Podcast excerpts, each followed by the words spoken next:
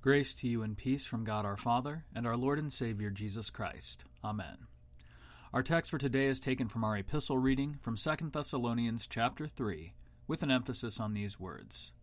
St. Paul writes, As for you, brothers, do not grow weary in doing good. This is our text, dear brothers and sisters in Christ. Amen. On March 4th, 1933, President Franklin D. Roosevelt took his oath of office as the 32nd President of the United States of America. He did so at the height of the Great Depression, addressing tens of millions of Americans who had lost their income, their savings, and many even their homes or plans for the future. Against this backdrop of uncertainty and economic crisis, Roosevelt used his inaugural speech as a platform to lay out the course of action for his administration, which would help relieve the burdens of the American people and set them back on the track to gainful employment and financial recovery, his so called New Deal. Setting the stage for the immense amount of trust and effort that would be required of the citizens in the coming months and years, the President contrasted their woes with a message of hope and endurance famously speaking that quote, which many of you likely remember him for today. The only thing we have to fear is fear itself. With these words, Roosevelt endeavored to channel in his hearers that American spirit of perseverance in the face of trial, as well as a willingness to take bold action for the sake of one's kin and country. What you may not remember was the rest of his quote, which characterize the dilemma of fear as follows.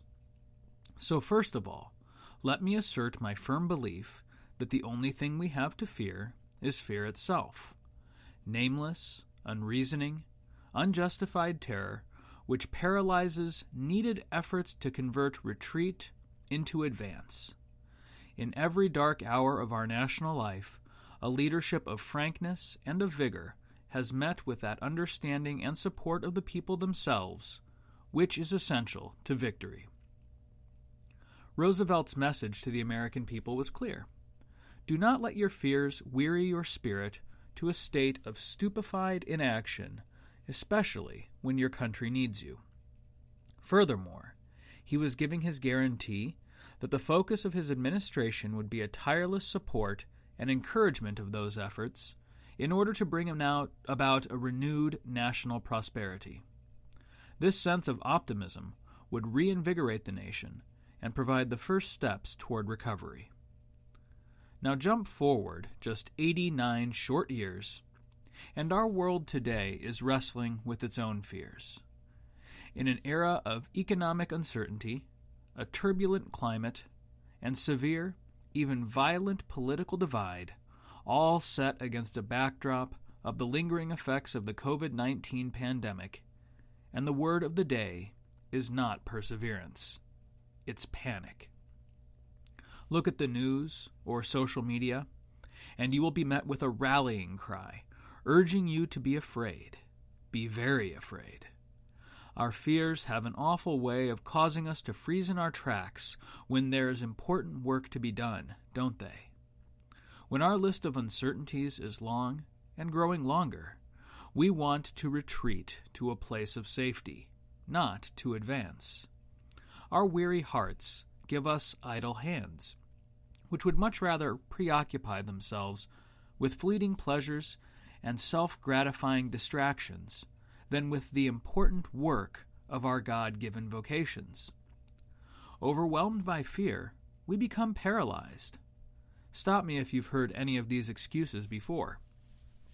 Have kids? In this economy? Serve my community? When I can barely keep my head above water? Recycle? Why bother if the climate is already beyond repair? Vote? Why should I vote when my voice will not be heard? How can I invest in tomorrow when the world around me today looks like it could give way at any moment? You know, friends, I cannot help but wonder if the disciples who heard Jesus' word in our gospel reading today felt the exact same way when he began to give his preaching concerning the end times. He said things like, Nation will rise against nation, and kingdom against kingdom. There will be great earthquakes, and in various places famines and pestilence. And there will be terrors and great signs from heaven. But before all this, they will lay their hands on you and persecute you, delivering you up to the synagogues and prisons, and you will be brought before kings and governors for my name's sake. You will be delivered up, even by parents and brothers and relatives and friends. And some of you they will put to death. You will be hated by all for my name's sake. And this is, of course, to say nothing of the rest of his end times prophecies, which include things like the destruction of the temple, the fall of Jerusalem, false prophets, days of wrath, vengeance, and war, fomenting seas, and fire in the skies. With such a list of things to fear, how could anyone possibly do as Jesus urged them? Do not be afraid, or straighten up and raise your heads. We're just not programmed that way. When we see danger on the scale that Jesus describes, we want to do one of two things. We either want to run for the hills, or we want to bury our heads in the sand and wait until this all blows over. And yet, it is precisely into this climate of danger that Jesus sends not just his twelve disciples, but all Christians to go and preach the good news of his salvation. With all that we see happening around us, and hearing Jesus' words in Luke 21, we cannot help but cry out in fear. Preach the good news? Why bother when people have already made up their minds? How could I possibly share the gospel when I could be rejected, persecuted, or even killed for confessing my faith? The world is crumbling around me, O Lord, and you want me to keep my head held high? Well, to paraphrase our epistle reading for today from 2 Thessalonians, that is precisely right. Do not let your fears swallow up the reason for the hope that is in you. Do not let your weary hearts lead you to idle hands. It's somewhat ironic that the Apostle Paul would give this particular encouragement to the church in Thessalonica. After all, his own experience there could be considered nothing short of discouraging. Acts chapter 17 recounts how Paul and Silas, upon their first visit to that city, were met with an angry Jewish mob who persecuted them, drove them out of the city, and arrested their friend Jason. Given this rejection, would you blame Paul if he simply shook the dust from his boots and called his efforts in Thessalonica a wash? But no. His witness in this hostile territory bore fruit. For many Greeks and Jewish converts received the gospel and planted the church to which St. Paul would later write, As for you, brothers, do not grow weary of doing good. Now, certainly he acknowledged that you are surrounded by hostility, busybodies, idleness. But remember our example. Persist in good works and in faithful teaching. And why? Because, he writes, the Lord is faithful. He will establish you and guard you against the evil one. Here, Paul reminds them of the words which Jesus himself used to encourage his twelve apostles by your endurance, you will gain your lives. And when these things begin to take place, straighten up and raise your heads, because your redemption is drawing near. Friends, I tell you, these promises were not just good for the original twelve disciples, nor were they just good for the early Christian church. But these promises are good to us here this day as well. Though the day seems dark, and though death waits behind every corner, seeking to devour us, Christ Jesus has already secured our, our, outcome. Though the very world give way, he will not allow one hair on your head to perish. In your baptism, he has guaranteed you that treasure which surpasses all worldly good, which crumbles and fades away.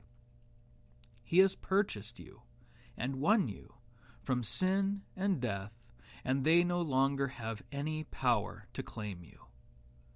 Therefore, let your confidence be in Him who has conquered all things on your behalf, your champion, your Redeemer, and your advocate.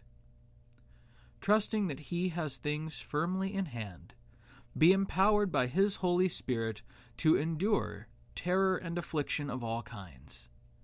Be not paralyzed by fear, nor idle when He has called you to labor in His kingdom. But instead, persevere in the midst of these hardships knowing that by your efforts, your God has given to make His word of life known even in our chaotic and sin filled world. Do not grow weary of doing good. Though we suffer for a time for the sake of the gospel, that day will come when the clouds will open and we will, all together, see the Son of Man coming in power and glory.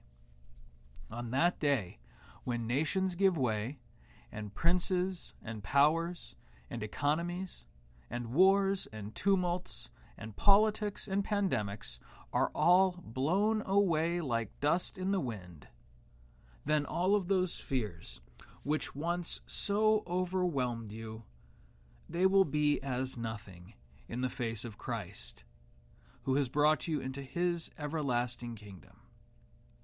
When that day comes, O Christians, do not be terrified, but rejoice. See with your eyes how your redemption draws near. You will not perish with this world and all its wiles, for you have been made an eternal people. You have been given life for the sake of him who suffered all, even death on a cross, to make you his own. Though the earth quakes, and though temples fall, let Christ crucified be your rock and your fortress. For in him, and him alone, you are made enduring. You are made strong to stand against every terror devised against you by that old evil foe. Take heart, for he is vanquished, and you, dear saints of the Lord, you are given victory over all things by the virtue of your Savior. Firm in this knowledge, may the Lord direct your hearts to the love of God and to the steadfastness of Christ. In his most mighty name, Amen.